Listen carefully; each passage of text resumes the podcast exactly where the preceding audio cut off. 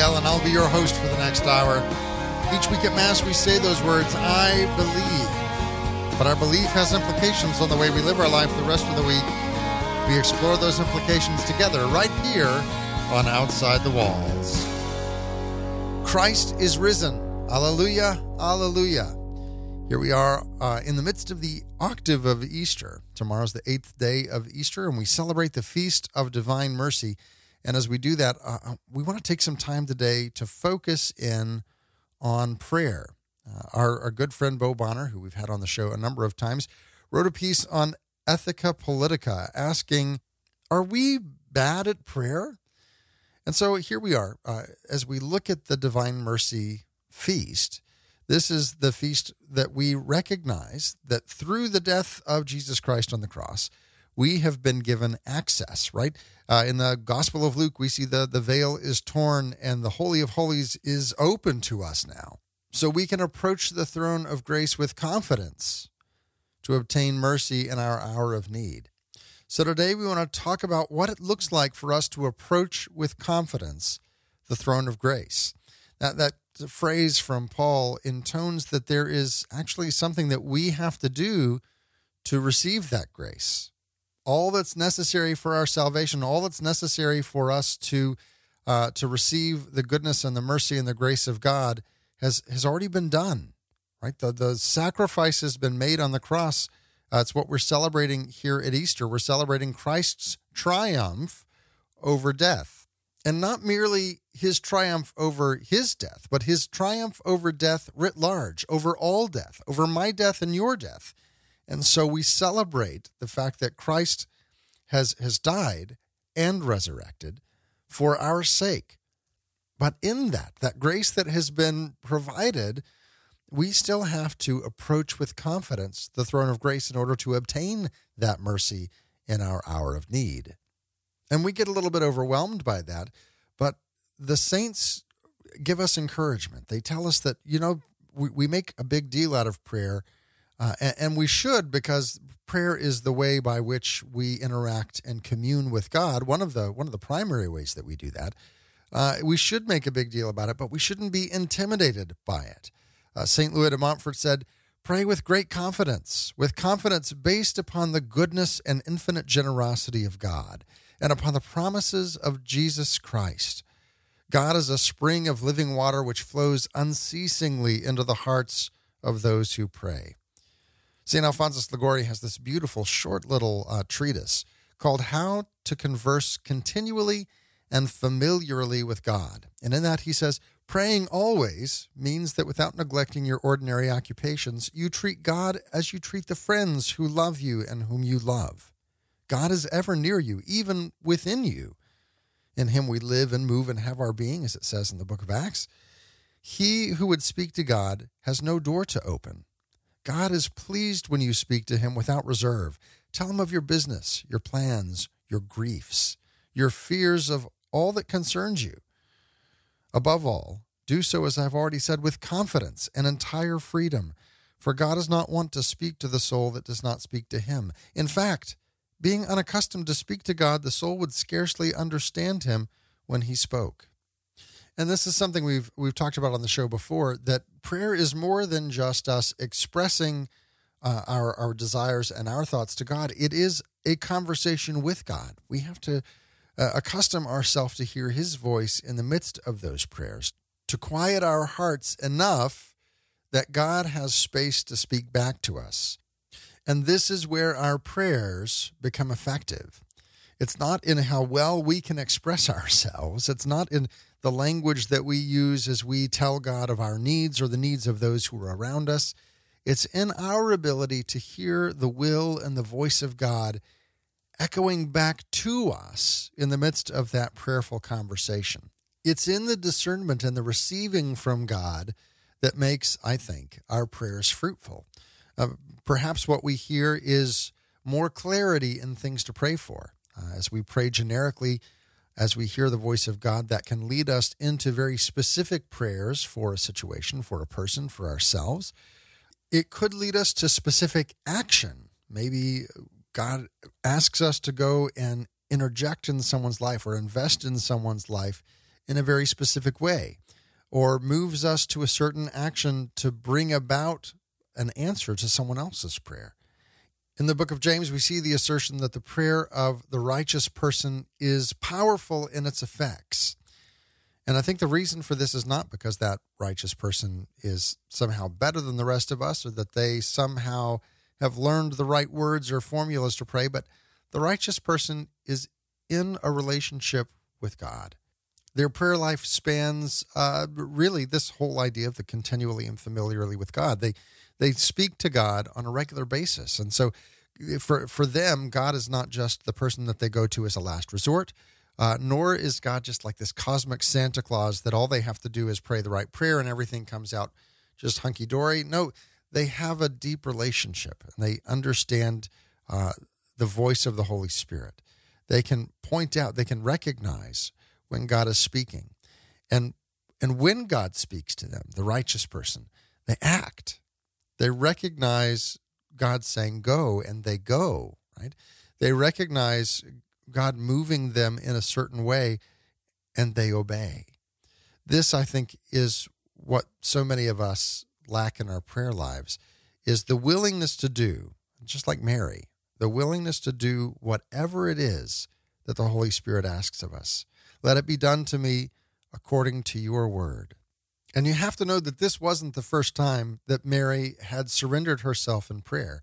This wasn't the first time that she had encountered God. Now, it was probably the first time that she saw an angel face to face, but it wasn't the first time that she had been uh, devoted to God in prayer. And we have to do the same thing. If we expect our prayers to, to be effective, we have to approach God over and over again so that when that big question comes, we can give our fiat to the will of God. We're going to be talking today with Bo Bonner about his piece, Are We Bad at Prayer? over on ethikapolitika.com. We'll put a link to that over on our social media, facebook.com slash step outside the walls. On Twitter, the handle's at outside the walls. Come over and share in the conversation. Talk about an experience that you've had with prayer that perhaps you saw something just miraculous happen as a result of your or someone else's prayers. I want to hear about it. There's much more to come right after this. You're listening to Outside the Walls with TL.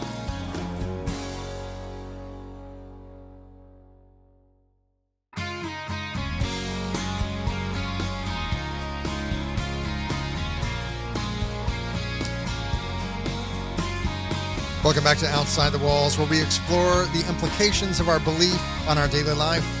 I'm your host, TL, and here we are still in the octave of Easter. Alleluia, Alleluia. We're celebrating uh, the, the resurrection of our Lord Jesus Christ and all that that entails, which uh, primarily is our salvation and reconciliation to God the Father. Uh, today, we're going to talk again with our, our good friend Bo Bonner. He's the director of the Zeta Institute, director of mission and ministry at Mercy College, and if that's not enough, also the co host of The Uncommon Good, heard right here on Iowa Catholic Radio and Oklahoma Catholic Broadcasting. Thanks for joining us today. Thank you for asking me back. I, you know, every time I talk to someone, I'm I'm Oklahoman enough to be like, well, that's the last time they'll invite me back. So you know, yeah, but see, keep asking me back. It's it's very nice of you. We're primarily in Oklahoma, so it fits just really well. We're, you're right at home. exactly, exactly. So we had you on very recently, and normally I don't ask a guest to come back quite so fast, but you had this little piece uh, that I saw on Facebook.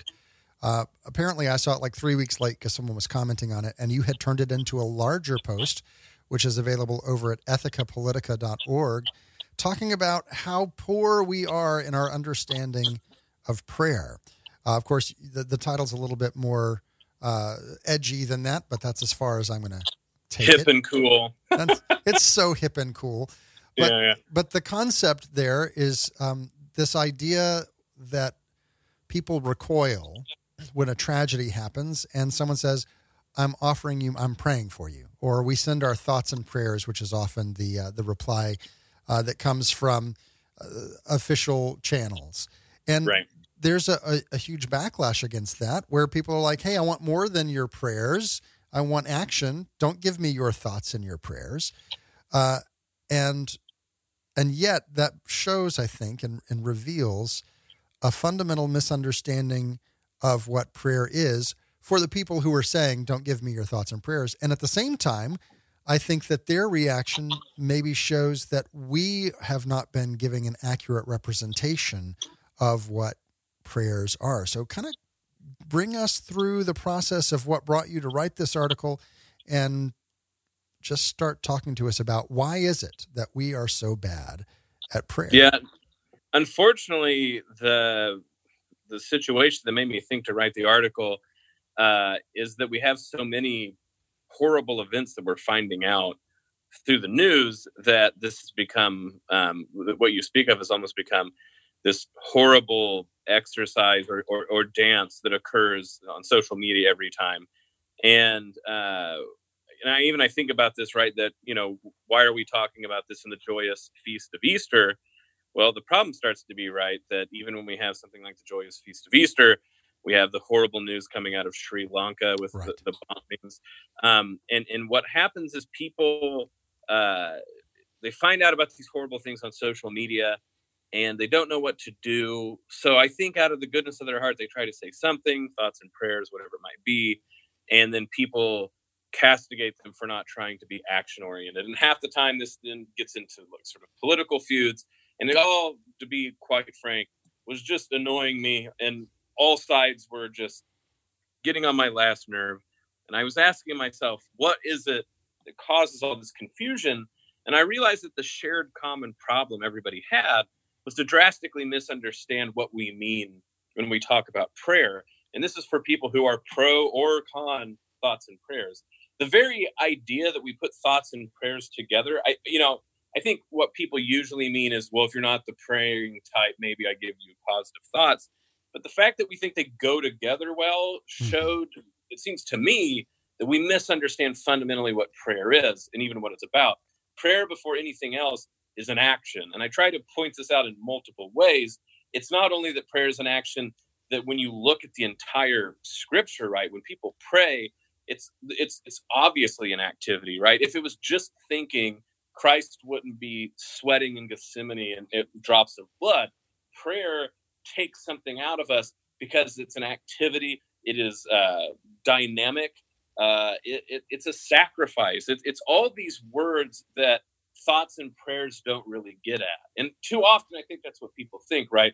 Um, when you hear thoughts and prayers, they imagine like a, a southern gentleman sipping mint juleps like on a on a on a porch and you know just kind of having the the right sort of feelings or sentiments towards people um, but that's not what christ says christ says there are certain things so so difficult that the only way that they can be overcome is fasting and prayer nearly every word that christ uses with prayer is an activity right there mm-hmm. it's very uh, kinetic and not just so simply um, an idea of passively or leisurely taking time to imagine what's going on in someone's life. When I think of the, the term thoughts and prayers, I, I have this picture of uh, a greeting card with an, a cat with oversized eyes.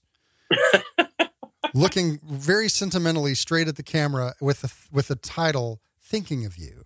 Right. That's right. It's this I have this I have this emotional connection that I want to I want to send out to you and and and somehow wrap this affection or concern kind of around the little tendrils of your heart and and so that you know you're not alone. I'm I'm thinking of you.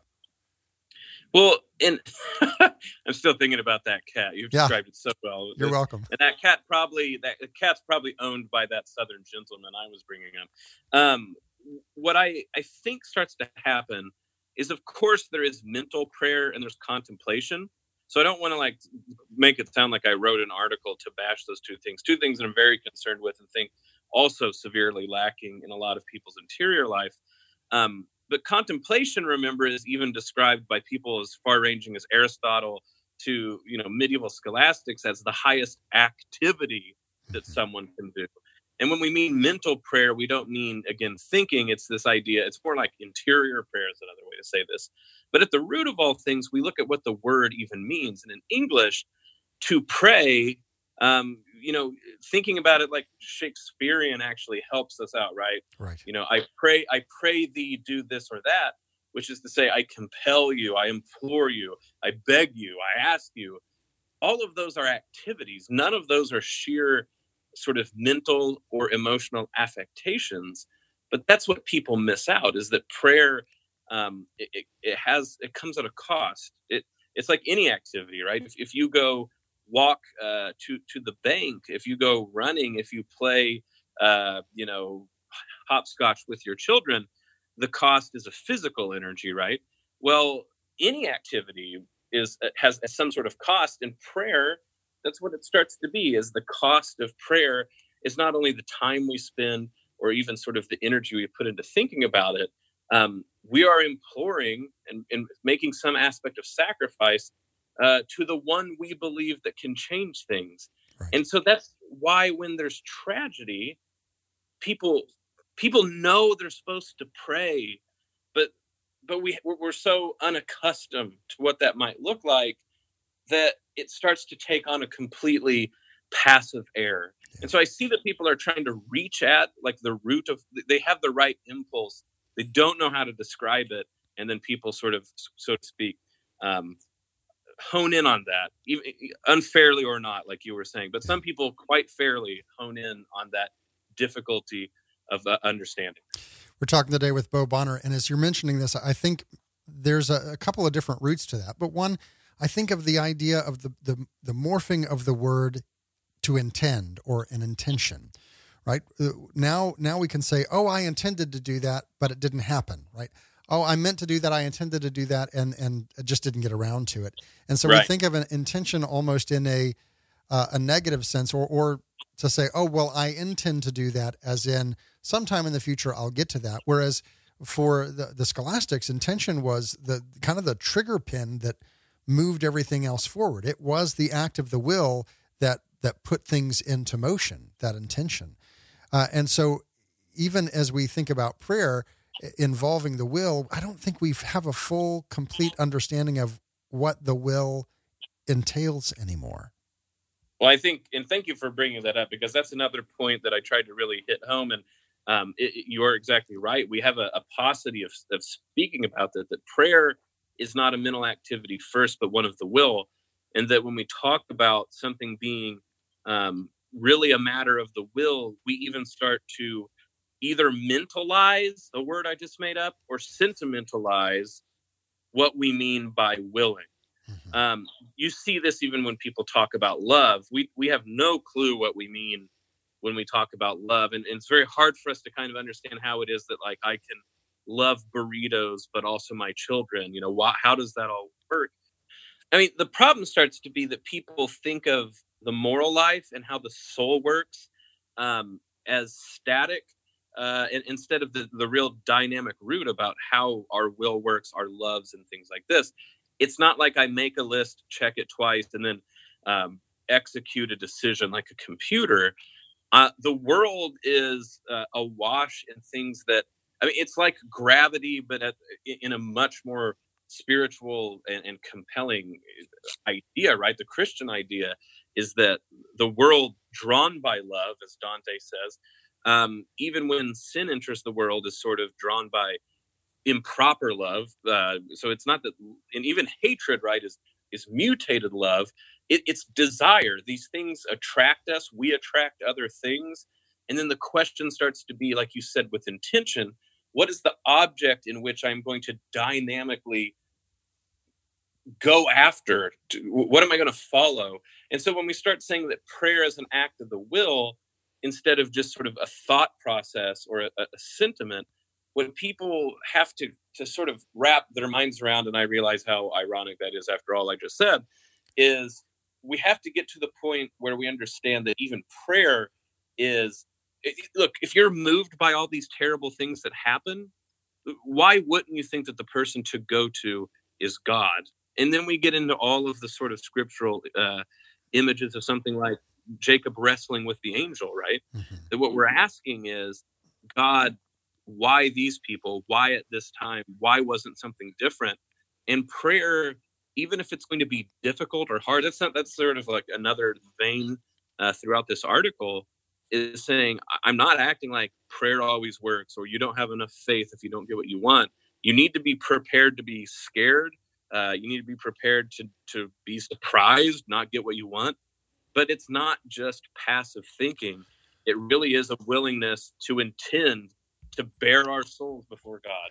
And I think that part of this is that we we've become really um, reactionary creatures. We're almost letting go of our rationality and the rational soul and just responding by instinct. And so we we take uh, a moment of affection and feeling and and pleasure, and we say, "Oh, that's love." And we take a moment of a deep emotional response to a tragedy, and we say, "Oh, well, that's prayer." And we don't take the time to really engage the will and to exercise the will and say, "Okay, out of this affection, now I'm going to actually do something for the good of that person." Now that they, we've expressed this tragedy, I'm going to to take and exert mental energy and and the energy of my will toward uh, offering this tragedy to God and moving, uh, allowing myself to be God's response, uh, moving to help correct w- whatever that thing is. We're we're going to continue this conversation right after the break with Bo Bonner about how, in this season of Easter, as an Easter people who are living on this side of the resurrection, how do we pray well? How do we live in our society in such a way that as Christians, we make a difference in the lives of those who are around us through that relationship with God, through that prayer. There's much more to come right after this. Join us over on social media, facebook.com slash step outside the walls. On Twitter, the handle's at outside the walls. We'll be right back. You're listening to Outside the Walls with TL.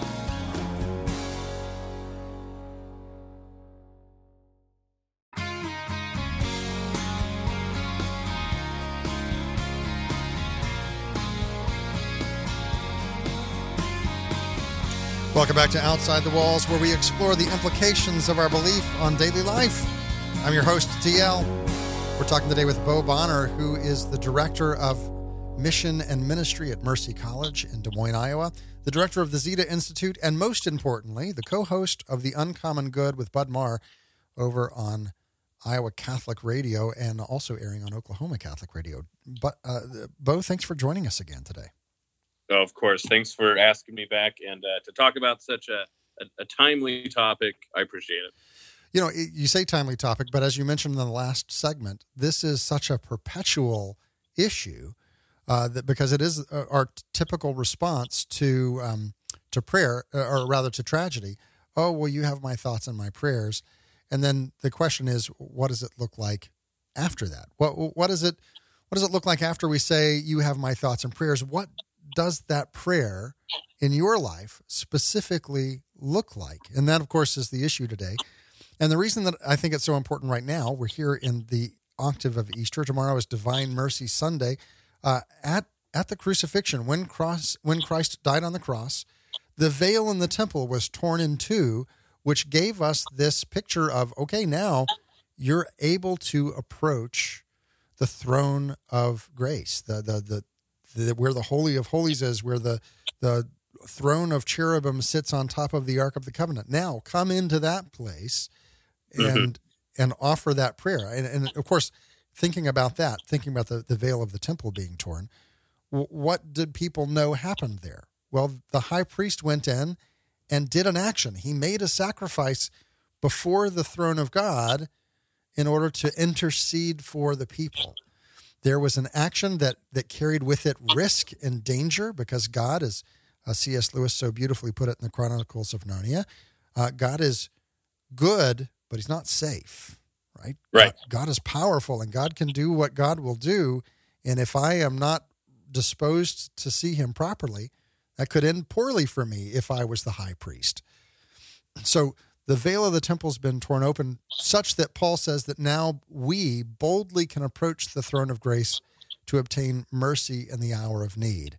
And what more time is there a need for that divine mercy than in the midst of a tragedy? I think that, I mean, first of all, that's beautiful how you put every single part of that. What, what, it, what it comes to mind is when we're asking in prayer, when we forget that it's an act, we forget that prayer can be bold. People will say, pray boldly. And in the United States, unfortunately, there's a lot of uh, prosperity gospel that starts to leak into that idea, right? right so like, right. don't just ask for 50 bucks, ask for 5 million. And of course, that's not what we mean in any way. What we what we mean is if God is bold enough to say, I will use death to conquer death. If if God is bold enough to become man, die and be raised from the grave, where are we with our boldness? I'm stealing this from someone who just emailed this to me but we are talking about some other thing that was bothering us, and we he uh, he said, "Take heart from the message of the bees in Notre Dame's uh, roof." Right. Because uh, what, what, he's getting at this right is after Notre Dame Cathedral's roof mostly burned away, uh, people go up there and they they had kept bees nests up there, and then boom, here are all the bees coming out uh, and you know this happening Monday of Easter week, and then we think about you know the Easter candle and like what the Exultet says about the beeswax. You know, that's what we're saying when we pray. It's not just nice thoughts and prayers are like, oh man, I feel kind of bummed for you. What we want to say is, I pray to the God that is raised from the dead. I pray something like the bees in the cathedral roof after it burns down. That's that's the bold act that I am claiming. Or even something like horrible with the Sri Lankan bombings. You know, uh, they just put out today the they had a, a, funeral mass for a lot of the children that died, mm-hmm. uh, and and it and we want to boldly claim like those are are our saints. In fact, they all of our prayers pale in comparison to the prayers that they now pray for us. And and that to me might be part of it is is we're all worried that these people are kind of nagging on us about thoughts and prayers. I think that we should be saying stuff bold enough that they think we're crazy because th- th- that's right. The, the Easter is the foolishness of God. And how much are we not willing to be fools for God with our active prayer? No, we sit back and it's it's sentiments, it's thoughts, and I, a lot of that sort of things that I that that goes into this article that I wrote. We're talking today with Bo Bonner, who recently wrote a piece on ethikapolitika.com asking, Are we bad at prayer? There's also this idea that once I have prayed, once I have uh, uttered the words before God, I'm done. Right. And, and, yet, this is not what, what prayer is. And so, uh, as you were, as I was reading through this article and, and listening to some of your thoughts about this, the, the thought that came to my mind was the picture of Esther in the Old Testament, who's faced mm. with a tragedy where uh, her people are going to be decimated. And somehow, some way, against her will, she's ended up the wife of the king. Uh, and so now she finds out her people are going to be destroyed. And, and she is, you know, it's like, oh, well, yeah, she's super powerful. She's the wife of the king. And yet, don't forget that the beginning of the story started out with the king killing his wife. Right. So it's not like she's in a, a place of, of supreme power. She she knows that if she goes against the king, like the last wife did, uh, that that she'll find the same fate as the last wife. And so here she has uh, really her uncle kind of brings her to it a responsibility in prayer to risk everything. And so she does that. She she she does it wisely. She begins to think about how can I best uh, approach this king in such a way that this request gets heard. And she does this by uh, spending a, a really a wise amount of time in making preparation, in finding favor, and then in bringing that request in a very specific way and, and, and in a very active way, putting herself in, in danger, making a sacrifice. And because of that intercession, now her people are saved.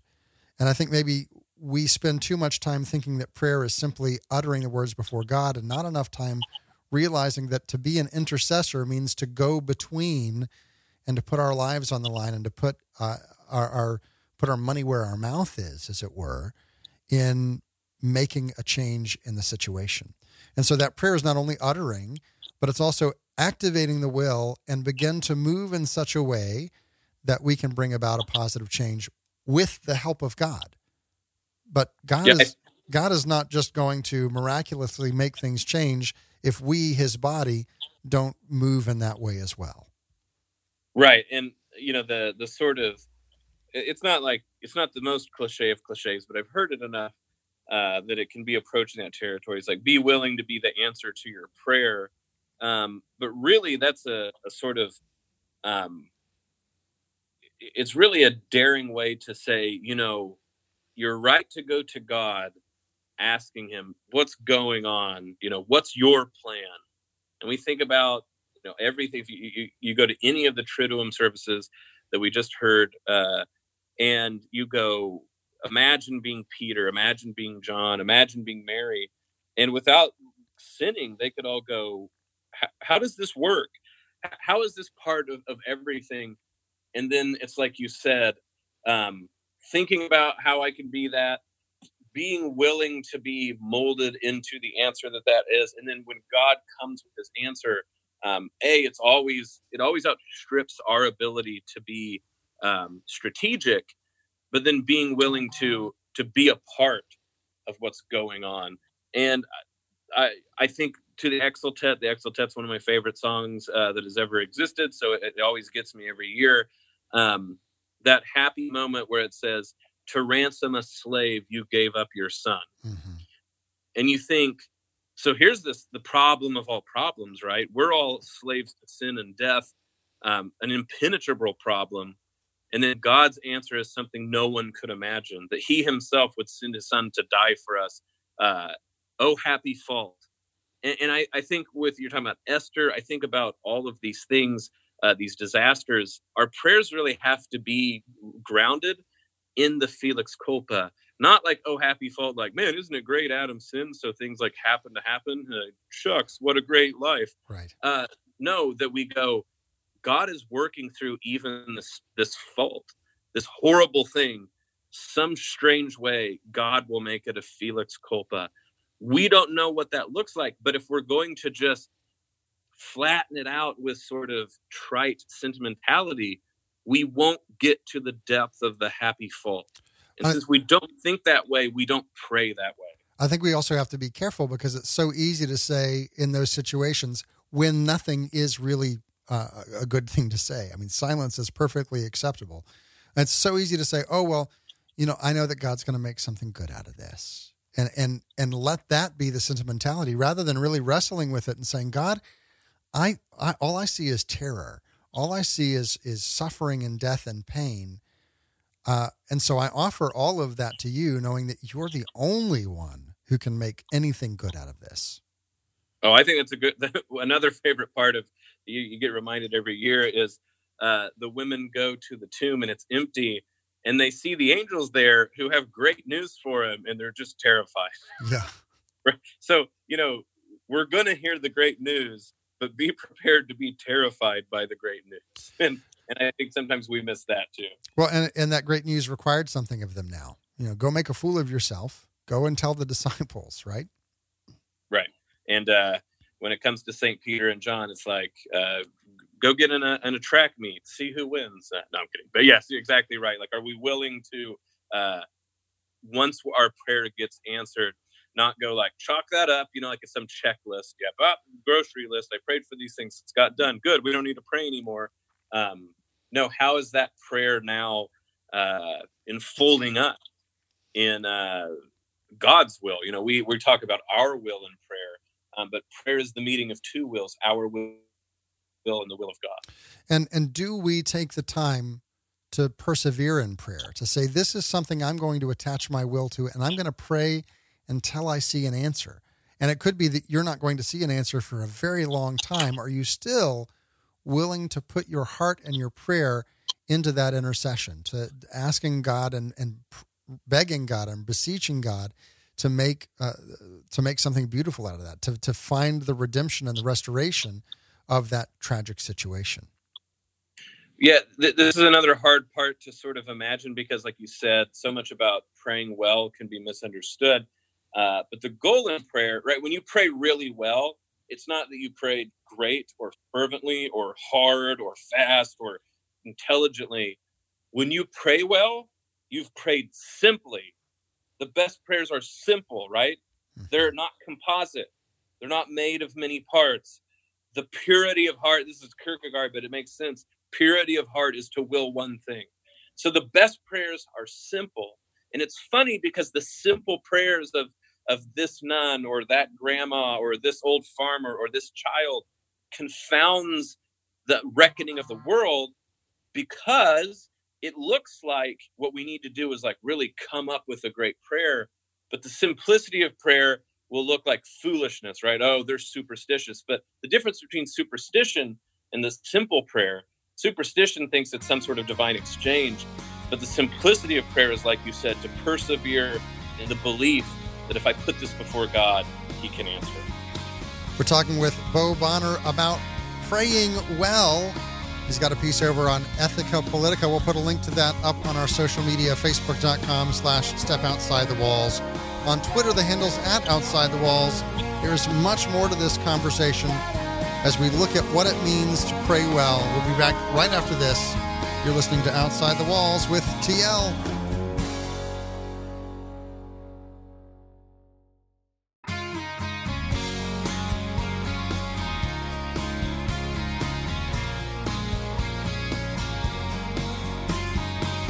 Welcome back to Outside the Walls, where we explore the implications of our belief on daily life. I'm your host, TL.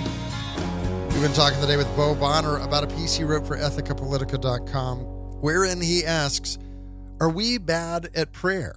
And so we examined a fundamental misunderstanding that we often have in our society with what prayer even is and how we engage in it. If you missed any part of the episode or you want to share it with your friends, have no fear. It's archived along with all our other episodes over at OutsideTheWalls.com. As always, there's more to my conversation with Bo that's available to all of those who support the show through Patreon. While you're there at OutsideTheWalls.com, click that link in the top right hand corner that says Support the Show Patreon. Follow that link all the way until it gets to the page and uh, take a look at the different tiers that are available. For as little as $5 a month, our supporters get weekly, uh, weekly extra segments with our guests, a couple extra questions, a deeper dive into the topic, eh, probably about 8 to 15 minutes, depending on the conversation, depending on the week. Uh, available to you if you join that Patreon community. Go take a look and see about joining their numbers. Let's go ahead and turn our attention now to our reading from Scripture and from church history. Our reading from Scripture this week comes from the book of Acts, chapter 3. Peter and John were going up to the temple area for the three o'clock hour of prayer. And a man crippled from birth was carried and placed at the gate of the temple called the Beautiful Gate every day to beg for alms from the people who entered the temple. When he saw Peter and John about to go into the temple, he asked for alms. But Peter looked intently at him, as did John, and said, Look at us. He paid attention to them, expecting to receive something from them. Peter said, I have neither silver nor gold, but what I do have, I give you. In the name of Jesus Christ the Nazarene, rise and walk. Then Peter took him by the right hand and raised him up and immediately his feet and ankles grew strong. He leapt up, stood, and walked around, and went into the temple with them, walking and jumping and praising God.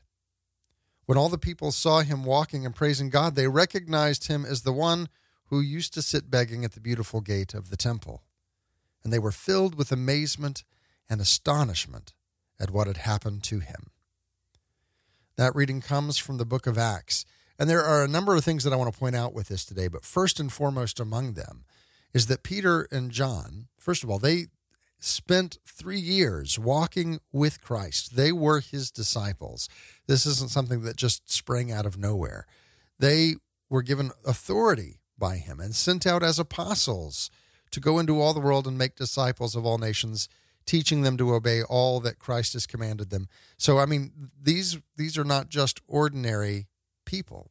These are the apostles who have walked with Christ. But more than that, here they are going up to the temple area for the three o'clock hour of prayer. They're going there for a purpose, they're going to pray. And in that prayer and in that relationship that they have with Christ and through the Holy Spirit that has been given to them, uh, they're walking in this relationship, listening for the voice of God. And here's a person sitting at the gate and um, and begging for alms as he does. And Peter and John have walked by him countless times because look at that verse. It says, uh, He was there at the beautiful gate every day to beg for alms from the people who entered the temple. And so Peter and John have been to the temple before. They have seen this person many times before. And today, something happened. The Holy Spirit said something as they were going in to pray that they caught and were able because of that relationship and their confidence in the ability of you know they walked with Christ they'd seen Christ perform miracles they now had been given the same spirit that had been dwelling in Christ uh, at Pentecost. They received that and so there's something in that on this day that the Holy Spirit prompts them and they say okay. They have the confidence that God can do what what he says they have the confidence that they're hearing from the Holy Spirit and they change their plans. They were just going to go and pray. And they say, okay, here is the intercession that we've been asked to do today. And they turn to the him and they look him in the eye.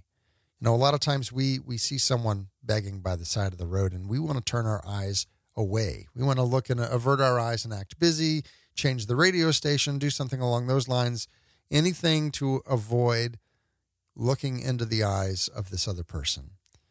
Uh, but Peter and John, it says, looked intently at him. Peter looked at him intently, as did John, and then called to him to say, Look at us. They got the attention. They they locked eyes, and there was this communication going on uh, at a very started out at a surface level, but went to a very deep level. He says, I, I don't have anything to give you except this rise and walk. And now we have uh, an, an encounter where this person didn't have to put trust in that.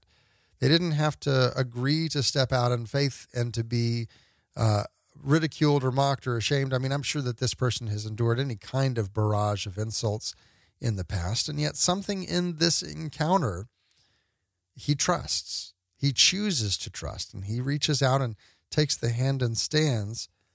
And I think that one of probably one of the most beautiful things is what follows. Not the not the moment of confidence, not the moment of uh, declaration, not even the moment of him standing and and the healing occurring and him being strengthened for him uh, to rise and walk and and jump. But it says this: He leapt up and stood and walked around and went into the temple with them, walking and jumping and praising God. You see, in their obedience to the voice of the Spirit. He, he could have gone home. He could have announced it to everyone. He could have done anything. But what he wanted, I think, more than anything else, was to go into the temple, to be in the house of God. And he'd been prevented because of, of his condition. He'd been right there at the gate, as close as he could be, but he wanted to go in. And I think that this is something that prayer really strong, fervent prayer does. Yes, it can bring healing, absolutely.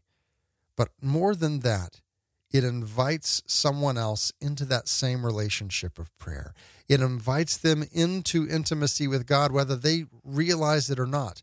Our prayer, when it is powerful and effective, makes the way for someone else to enter into that same relationship with God. Our reading from church history today comes from a dialogue on divine providence by St. Catherine of Siena. Eternal God, eternal Trinity, you have made the blood of Christ so precious through his sharing in your divine nature. You are a mystery as deep as the sea. The more I search, the more I find. The more I find, the more I search for you. But I can never be satisfied. What I receive will ever leave me desiring more. When you fill my soul, I have an even greater hunger, and I grow more famished for your light. I desire above all to see you, the true light, as you really are. I have tasted and seen the depth of your mystery and the beauty of your creation with the light of my understanding. I have clothed myself with your likeness, and I have seen what I shall be.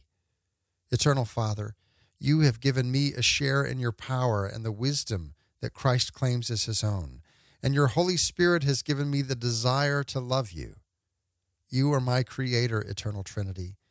and I am your creature. You have made of me a new creation in the blood of your Son, and I know that you are moved with love at the beauty of your creation, for you have enlightened me. Eternal Trinity, Godhead, mystery as deep as the sea, you could give me no greater gift than the gift of yourself. For you are a fire ever burning and never consumed, which itself consumes all the selfish love that fills my being. Yes, you are a fire that takes away the coldness, illuminates the mind with its light, and causes me to know your truth. By this light, reflected as it were in a mirror, I recognize that you are the highest good, one we can neither comprehend nor fathom and I know that you are beauty and wisdom itself, the food of angels. You gave yourself to man in the fire of your love. You are the garment which covers our nakedness, and in our hunger you are a satisfying food. For you are sweetness, and in you there is no taste of bitterness, O triune God. That reading comes from the Dialogue on Divine Providence by St. Catherine of Siena. In that reading, we get just uh, the, the smallest taste of what it is to be in an intimate relationship with God, of, of what that relationship entails, more than just affection or, or emotion. It's this being conformed into his will and being, as we've talked about here before, being made a sharer in his divine nature right? Now, all of a sudden, out of this love relationship, we are the recipients of God's nature, of his character. He pours out on his beloved the, the Holy Spirit. And through that, the, the fruit of the Holy Spirit, we become like him because we have received him. We become like him because he has placed himself in our hearts and dwells with us. That's all the time we have this week. I pray that your week is fruitful. I pray that you would experience in a very real and profound way the divine mercy of God. Today's show is brought to you by Rodney Moxley and all of those who support the show through Patreon. Go over to OutsideTheWalls.com, click the support the show link, and join their numbers. Get some extra content. Until next week, may the Lord bless you and keep you. May the Lord make his face to shine upon you and be gracious unto you. May the Lord lift up his countenance upon you and give you peace.